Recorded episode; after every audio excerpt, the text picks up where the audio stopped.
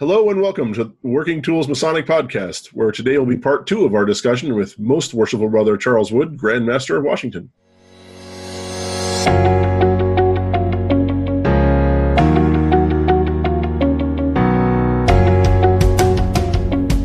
Ladies and gentlemen, brethren all, welcome to the Working Tools Podcast, a casual conversation around Freemasonry. First, it's important to note that our opinions and thoughts are our own and do not reflect those of our Grand Lodge or respective craft or concordant bodies. Please connect with us and ask questions, either here on YouTube or on our Facebook page. We'd also appreciate a thumbs up and especially any comments on our videos.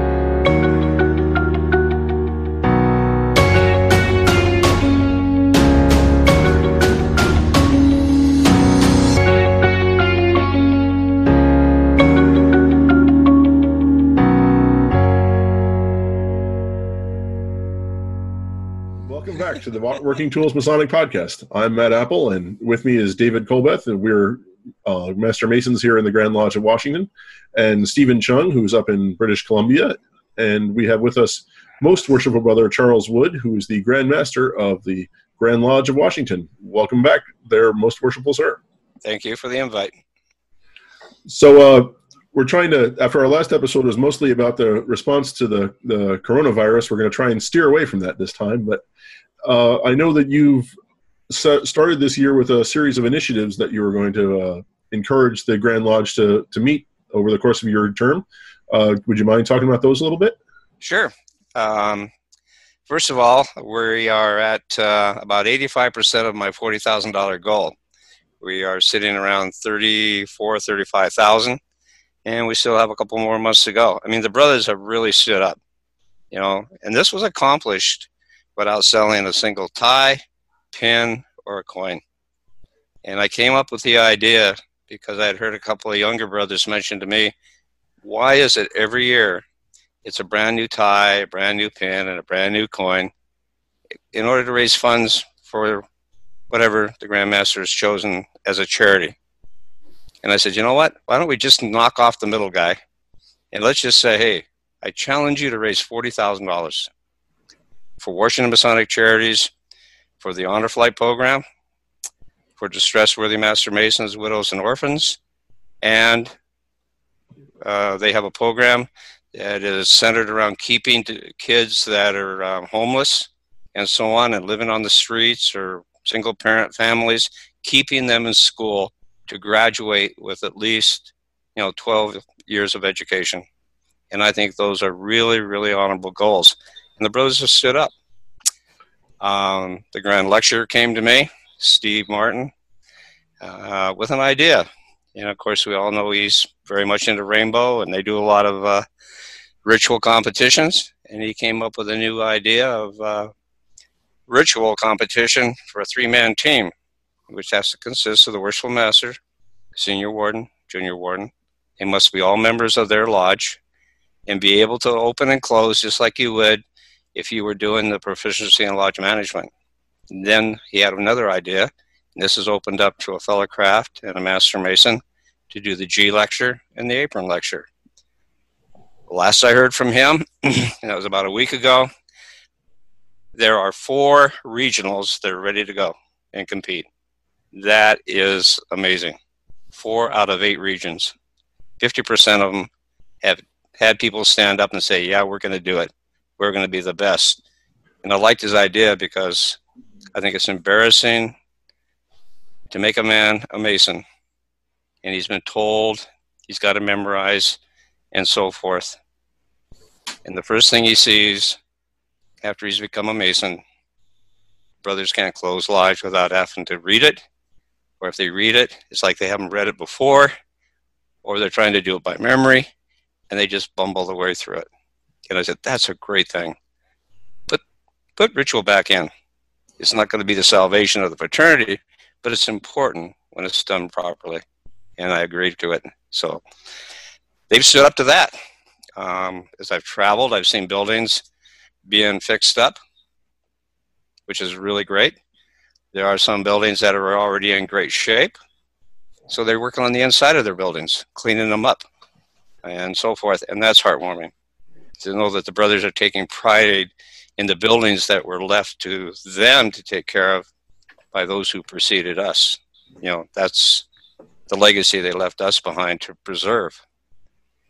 Just all the initiatives that I put out, you know, the brothers just stood up to, and I'm and I'm proud of them.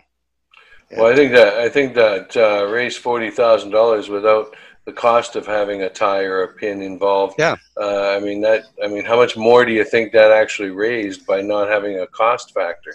Put it this way: if you if you wanted to raise forty thousand dollars net, right? Fifty percent is cost. You have to sell eighty thousand dollars worth of material to raise forty thousand dollars.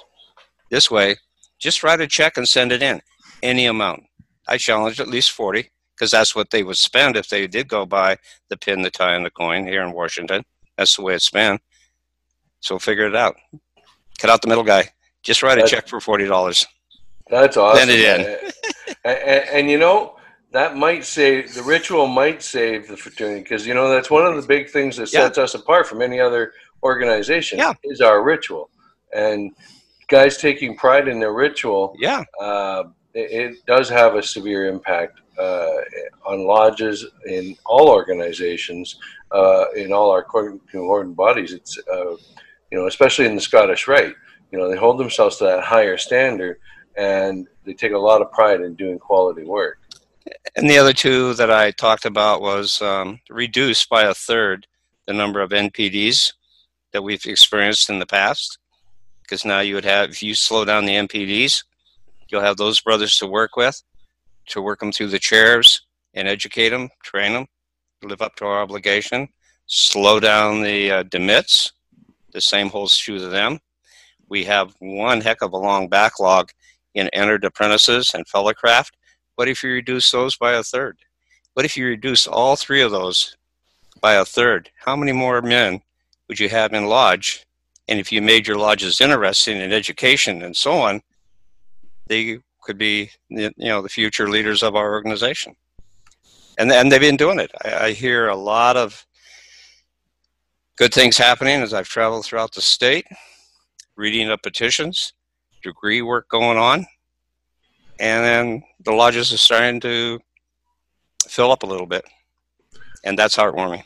Yeah it's it's purely anecdotal but it seems like the lodges in our district at least have had a fair number of degrees to do lately which is yeah. which is a good thing out of curiosity, do you have the you you knew how much money you had raised for the one goal? Have, uh, do you know if NPD's gone down compared to this time last year, the year before? Or? I haven't gone into um, the um, database and done a search on it yet um, because of the other things that have been going on.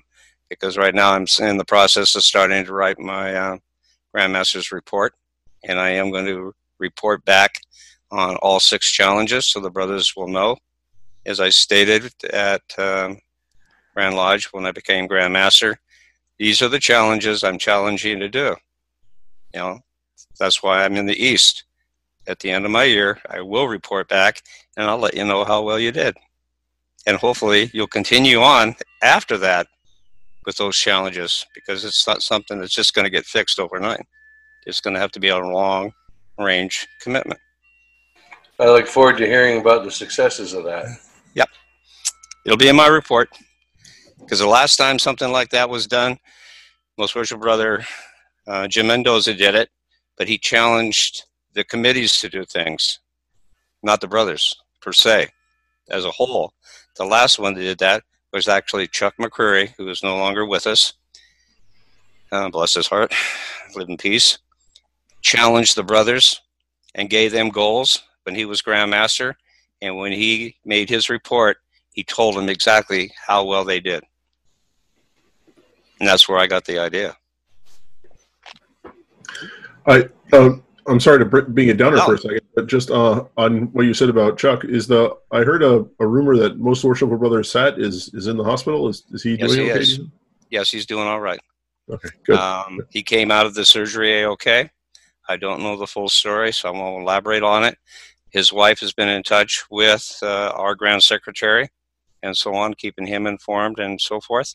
And we've been putting out a little news bulletins, uh, at least I've been told they were, to let people know that he's doing okay, but he can't have any visitors because most of your hospitals are shut down. Right. When it comes outside help, even when you're a family member, because you know how do they know if you're carrying or not carrying? Yep. So it's a, it's a security issue. Yep. Well, I'm glad to hear he's doing well. Sorry to sorry to no, sidetrack no, no, no. I think the world is sad. He's somebody I I talk to quite frequently. So it's been a great year. It's um, more than I expected, and uh, it, you know the challenges have been there, but as a team, you know we work through them, and that's what a team does, uh, working together. It makes for you know a strong relationship, and I think the brothers appreciate that when the team is working together as a whole, and so forth. You know, I've always said, and that comes from my military experience you lead by example and you lead from the front, not from the rear. And uh, hopefully that's what I've done. It does seem it's it's good to hear that the the higher ups in the organization are working together. It, it's sometimes when when one grandmaster is elected and one year he wants to go that way and then the next grandmaster is elected and he wants to go that way and it doesn't always feel like a a continuity of leadership there and it's a it's good to hear that you guys are talking a lot and, and working this out together? Well, they're they're going to continue when it comes to membership. Uh, I know uh, Chris is on board, Cameron's on board, Ed Woods is on board, and Steve. You know, he has said he likes the direction that he has seen Grand Lodge going, and the way the leadership's going, because you know our membership problem will not get fixed overnight. It's going to take time, and it's going to take a lot of concentration and devotion you know, to to right the ship. But we can do it. I have all the faith in the world of my brothers out there that we can do it. Along with the youth organizations, we continue to support them. They'll thrive. And um, let me add a little thing to that. I've been I was asked by a member of a concordant body how I was going to help their body grow, and I said I can't go out and direct men and their wives to join your organization. But I said, what would help is if you got a good working relationship with the lodges in your area, got them to buy in, and gave them a reason to buy in, so that when a new man became a master mason, you could go and talk to him and his family, find out if they have youth, let them know about the youth groups, let them know about our concordant body groups, and so on. Eh, but when you do that, you've got to give them a reason to continue to come once you get them to join.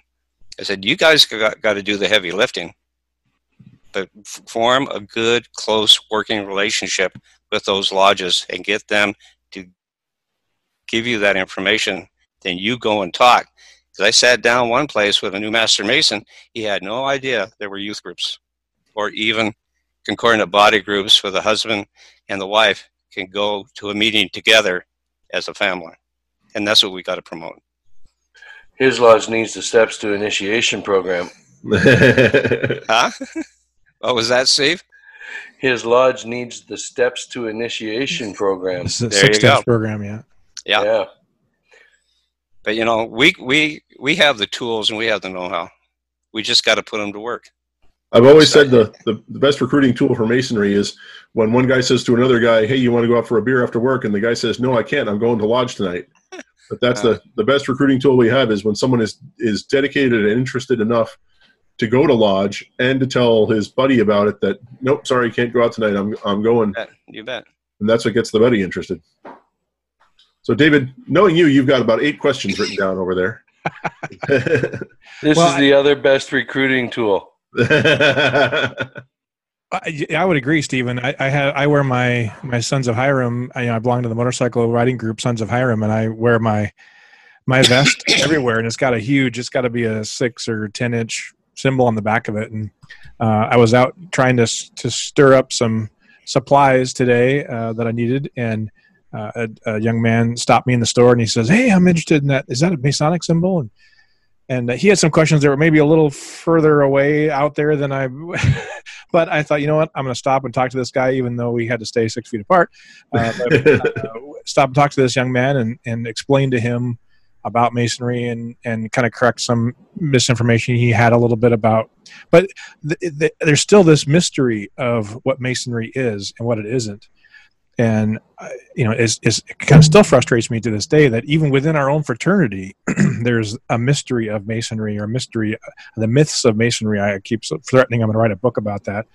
One of them of course is the idea that there's these guys that are in their 40s and 50s that are just becoming masons now because they didn't realize they had were supposed to ask their dad or their uncle or their grandpa about masonry. And unfortunately in that previous generation it was very secret very taboo to talk about masonry to your son or nephew or other people and they wouldn't encourage they wouldn't say where they're going or what they're doing. And i think it's much different now. I, I don't know if you would agree grandmaster. Nowadays yeah. it's i think the generation has changed and our message as masons have changed that hey yeah we can't give you any secrets but we want you to know what's happening. I, I sat across from a table two years ago or three years ago at Lodge Leadership Retreat, where again, a, a young, and that was a young man then, uh, 45, 50 years old, had just joined he would see his uncle and his dad leaving for lodge all the time in suits and he didn't know what they were doing. And he didn't ask his dad until he was in his 40s and his dad of course the old line well it's about time. Well is it? You know i think that you know you missed 20 years of relationship you could have had with your father and uncle. And so it's, it's that's disappointing but i think it's changing now. I think that idea of promotion and discussion. And we've done a great job. I know you're, you're continuing that process with the public relations and the radio ads and that kind of thing. And so that's continuing to try and change the message about masonry to the public. Well, you know, and when you talk about promotion and whatnot, and, and got, some guys are uh, a little reserved when it comes to talking about putting an ad out or something like that. Um, and you know, I did I did the real simple things last year, or pardon me, a year and a half ago for our lodge. I set up a Facebook page and a Google page, and we have two fellows that I'm working with right now in the steps to initiation. One came from the Google page, one came from the Facebook page, and of course he says, you know, your phone number is wrong on the Facebook page instead of 250 it says 205 i said you passed the first test. You know when we have a district meeting one thing i mentioned to them is you know somebody walks up to you and just said are you a mason? My answer to them is yeah proud to be one. Would you like to know a little bit more about it? Once you get them talking and then you get them to start asking questions and you're asking questions back because then you get a two-way conversation going it's amazing what happens afterwards. Yeah yeah, I get all kinds of questions all the time when I'm wearing my vest, especially when I first had it on.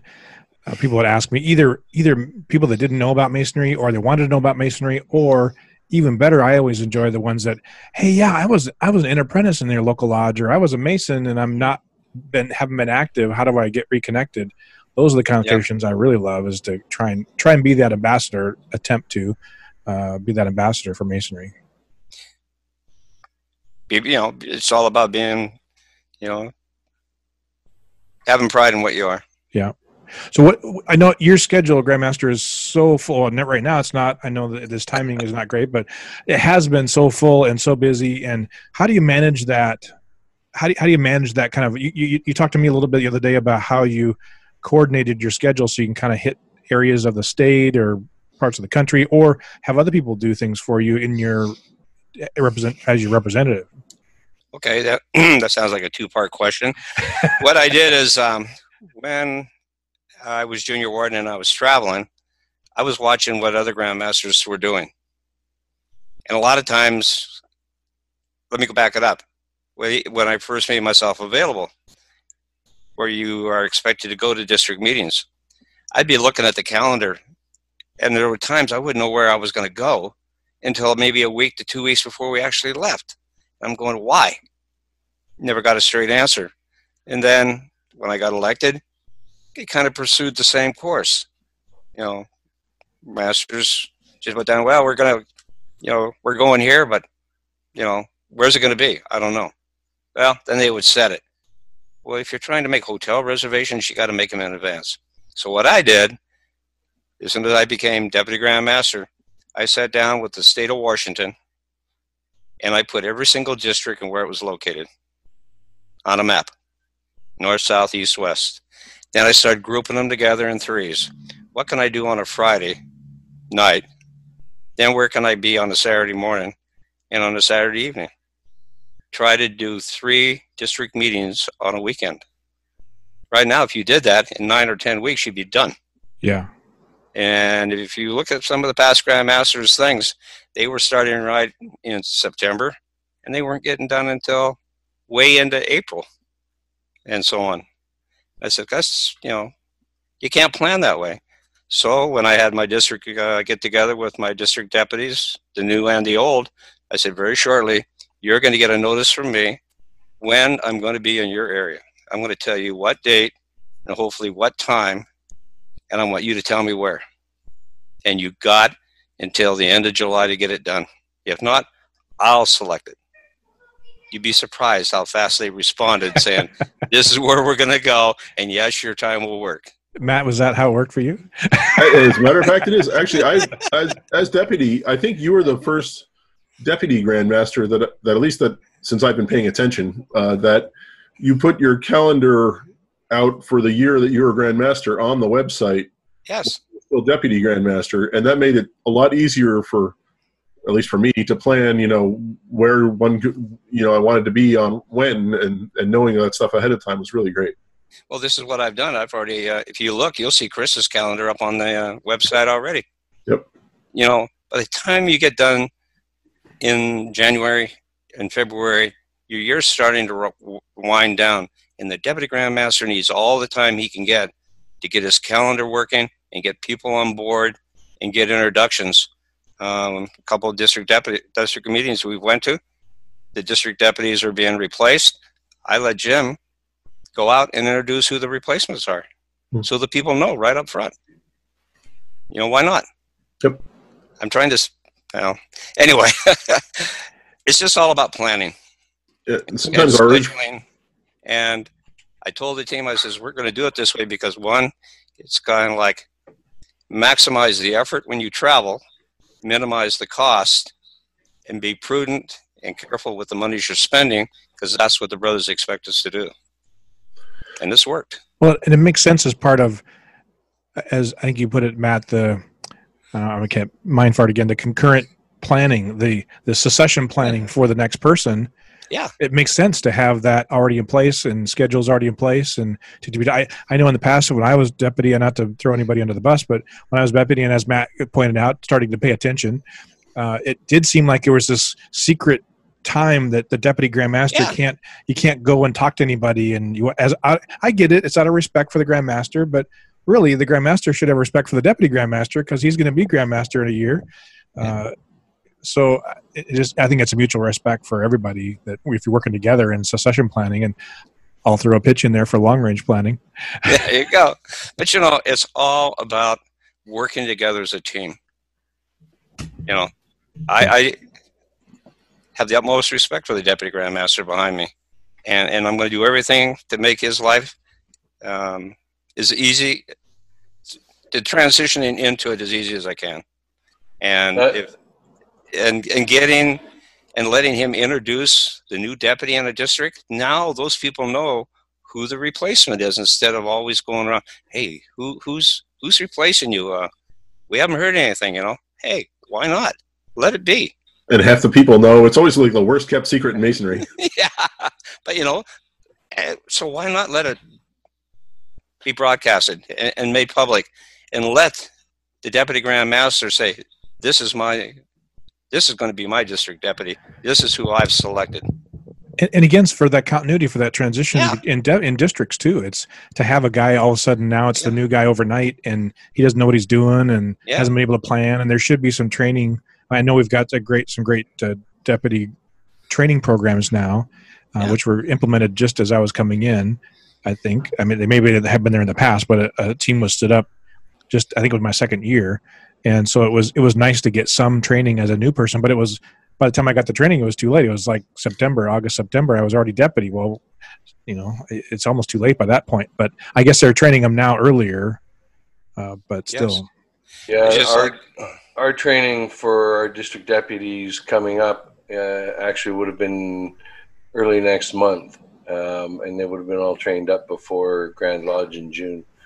Um, but you know this this uh, thing, you the succession assistance that you guys are talking about, we just had them.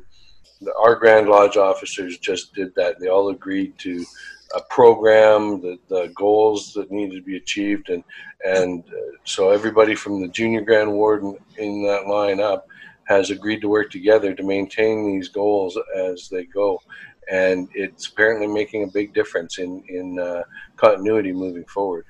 And it's the unfortunate part of uh, the the term limits, if you will, of everybody having one year as grandmaster. Is it's hard to it's hard to, to do do goals consistently like that. There are quite a few jurisdictions, including Prince Hall here in Washington State, that have a two-year grandmaster. There's quite a few in the United States that have two-year grandmasters, mm-hmm. and you can, really can get a lot done in a two-year time frame because you have that well, trans. Everybody now knows what you're trying to get done you start to implement it, and now you can push on with it. In the second year, you're really following up on it. I've talked to Lester Dixon, who's the Grandmaster of uh, Prince Hall, and that's he says it's worked out great. Mm-hmm. So who knows? So, so, what was the second question? I done forgot there, uh, David. Well, you had you had talked about the same thing, uh, planning and, and trying to get out to events and things, and you're not able to. And yeah. so you, you've mentioned several times that you've got a great team, and you alluded that you ask ask some of your teammates, yeah. deputy grandmaster, senior, junior grand warden, and whatnot, to yeah. be somewhere else in your your place. well, it's it's great for you to be there as grandmaster. You know, you just you can't you don't physically have the time and or the the whatever to be able to be everywhere, and so you have someone else represent you. Well, this started with Jim Kendall. You know, I told Jim that I most worshipful brother Jim Kendall that anything I could do to help him when I was his deputy, I said, "You let me know." And so I went and attended quite a few things on his behalf, which was really like a trial run for me, and it was great. And I, I made a decision when, you know, if I can't go down to Nevada, but one of the other lodge officers would like to go to Nevada, well, then go down to Nevada and represent me because I can't go to Nevada. And maybe I, at the same time, there's another one going on. Well, I can't be two places at the same time. This gives them a little more experience. It lets them be introduced. It sometimes will cut down on costs because if you're representing the Grand Master, usually the, your meals will be paid for. You know, banquet meals, not breakfast, lunch, and so on, but you know, banquet meals are paid for. That can get rather spendy, and all you do is pay for your travel down in your hotel room, so it cuts back. And uh, they they love doing it, and it's why it gives them good experience and exposure, and they get relationships going, like going over to Idaho, going down to Oregon, up to BC. It, it works within our conference, and uh, I just think it's a good thing to let them get out there. Yeah. I, I, and I think they're going to continue it. Talking about travel, my, one of my first times, or this is my first time at Grand Assembly for Rainbow, was last year, and mm-hmm. I think that was one of your first events that you came and spoke at. Other than I will promote King Solomon Strawberry Feed, that hopefully will happen again this year. Uh, we'll see, we'll see. But uh, but anyway, the at Rainbow you came and spoke, and if you're if, again, I don't know if that was one of your first bigger events that you came to or not. If you had something else, but you talked about uh, a message that you had as part of your speech, and I'll put it in the back of your mind, and maybe we can close this in a few minutes. The idea of Masons being a point of light, and yes, I thought, wow, that was just that that that segment, that little sentence or two or three or four, whatever it was, was a really moving and powerful impact for me. And uh, again, if you want to think about it, and we have some more questions, I, I we can close with that. I think we're getting pretty close here, but okay. I think that was a neat. What I've said is that you know we are we have what so many people are looking for. It's like being out in the desert on a, on a dark night or traveling. And I lived down in Arizona, and I'd go through Nevada at night on uh, coming home or going back. And off in the distance, you would just see that little light on the horizon out there, and you're got, you're headed towards it, and you're saying, "Wow, I just want to get there." That's that's what masonry is right now. We are that little glimmer of light, which goes back to the um, ceremonial light of uh. We're that little shiny light that so many people are looking for. And when you're asked about it, say, yeah, I am a Mason, or I belong to the Masonic family. You know, I'm a Demolay or a Rainbow, whatever. Would you just like to know a little bit more about us? You know, we have what people are looking for. They just don't know how to come up and ask us for it. Is that what you're talking about? That's exactly what I'm talking about. Yeah. Yeah, perfect. Yeah, we are what so many people are looking for. And you know, people have asked me, "Well, how do you guys get along in the lodge?" I says, "Through respect. One person talks and sits down, and the next person gets up and talks, and we're respectful, and so on. And that's how we get things done.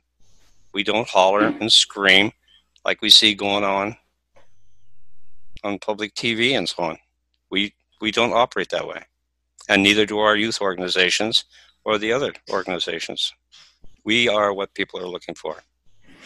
Got to be prepared to deliver, though. You make a promise, you got to deliver, live up to it. You know, it's so important, especially with the younger generation. You know, they want you to deliver on what they're looking for, especially when you promise to uh, to help them to become a better person. Yep, absolutely. Well, thank you for that. Appreciate that, Grandmaster. You bet. No That's problem. a great message. Fantastic message. Thank you. So, I, the one uh, last question I, that I'd like to ask you, at least, is the um uh, about your the slogan that you've chosen for your year that's on your pin. Uh, if you'd like to to talk about that briefly.